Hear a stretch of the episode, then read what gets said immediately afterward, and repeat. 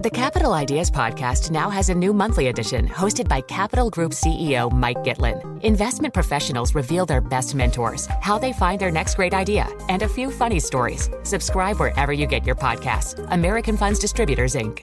You know, it can be hard to see the challenges that people we work with every day are going through.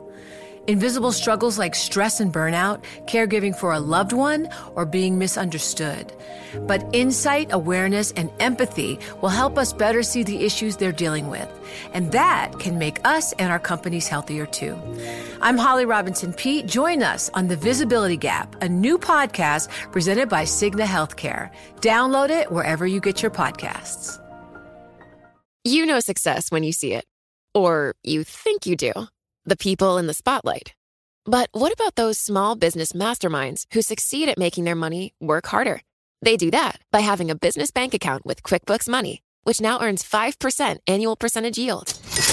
Making your money work as hard as you do? That's how you business differently. Learn more about QuickBooks Money at quickbooks.com slash 5APY. Banking services provided by Green Dot Bank, member FDIC. Only funds and envelopes earn APY. APY can change at any time. We're joined now by Barbara Ann Bernard. She's Chief Investment Officer at Wincrest Capital. And uh, Barbara, when you look at these markets, I, I, know you consider this a stock picker's market. What stocks are you picking, or, or equally importantly, not picking at the moment? So thanks for having me on, Paul. It's a super interesting time. I think we're in a bear market rally. Um, our fund, uh, we run two funds, an energy transition fund and a hedge fund. The hedge fund's actually net short um, just because that's where we see the opportunity. And I think we're contrarian by nature, but this is a valuation call, not a macro call. Um, you know, the you still see earnings estimates t- trending 20% above where they were before the great financial crisis. So we think while multiples have contracted, earnings expectations are yet to contract, and that's what we're seeing in um, in this season and, and forthcoming. So we think it's a rolling bear market. And, uh, you know, if you look at companies such as the advertisers or the shippers, um, we think there's still a ton of downside. A, because the minute a company sees weakness, the first thing they cut is advertising. And uh, and you saw that in the results with uh, you know with Google this week and Facebook and the secondly with the shippers we see if we're going into a recession which is kind of the consensus now uh, volumes fall freight rates fall and they're over levered and it's you know it's a market where in certain segments there's very little pricing power for example you look at trucking in the US and a company which is very large and listed um, you know such, such as sorry such as um, I can name three of them, but you know they have two percent market share. Mm-hmm. So ton of debt, not a lot of pricing power, falling rates, and and and falling volume is, is not great. Yeah, um, and, and I, inflation does inflation does remain elevated, Barbara. But I'm, with everything you're saying, I'm wondering if if that kind of doom and gloom brings us closer to a Fed pivot and and, and maybe a reflation of equity valuation. It's such a good point because that's what everyone's saying is, oh, you know, bad news is good news. I think we just need to break that down and double click on that for a minute. I don't think bad news is ever good news because what they're talking about is if the Fed suddenly pivots and interest rates start going up, uh, stop going up, we will have multiple expansion. But multiple expansion is not the same thing as EPS expansion. And what I'm saying is we're about to have EPS deceleration. So a healthy economy is based on EPS expansion, not multiple expansion. So, what would be healthier for the the Fed uh, in the event that um, things started to cool off? Uh, uh, do you think it's better to just hold the course, uh, continue to try to get inflation under control? They're in a really, really tricky situation. It's unprecedented that we'd be raising rates into an all-time low consumer confidence and all-time low small business confidence, which is exactly where we are today.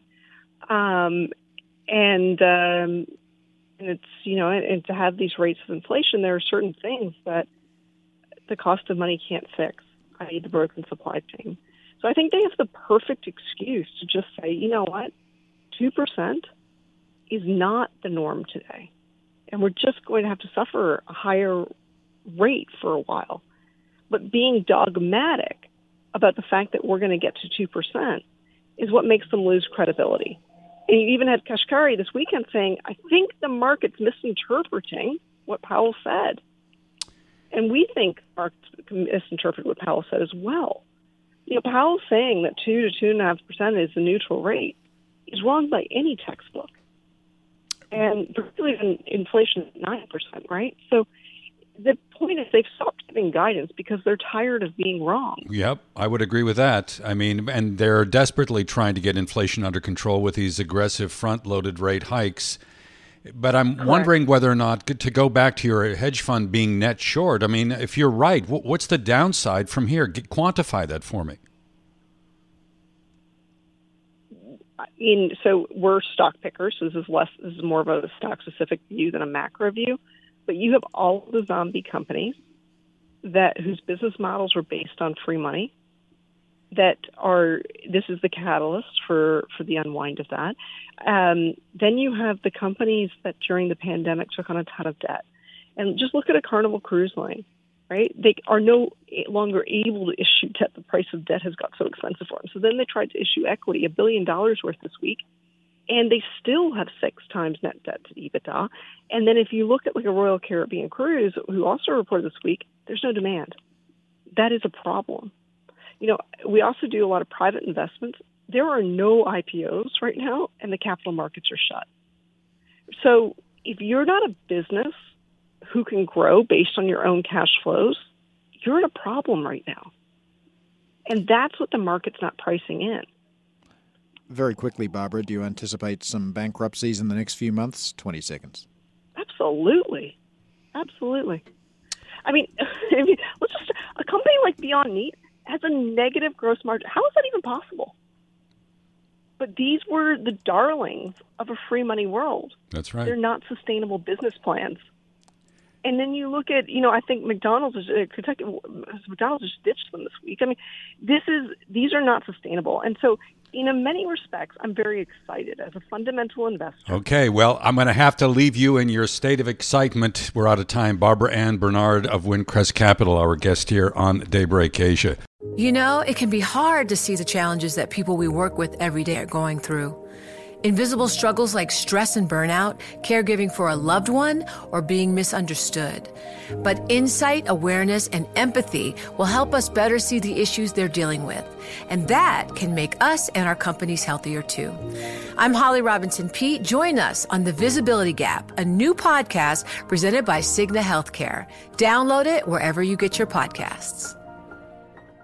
The countdown has begun. This May, a thousand global leaders will gather in Doha for the Qatar Economic Forum powered by Bloomberg, held in conjunction with our official partners, the Qatar Ministry of Commerce and Industry and Media City Qatar, and premier sponsor QNB. Join heads of state, influential ministers, and leading CEOs to make new connections and gain unique insights. Learn more at QatarEconomicForum.com.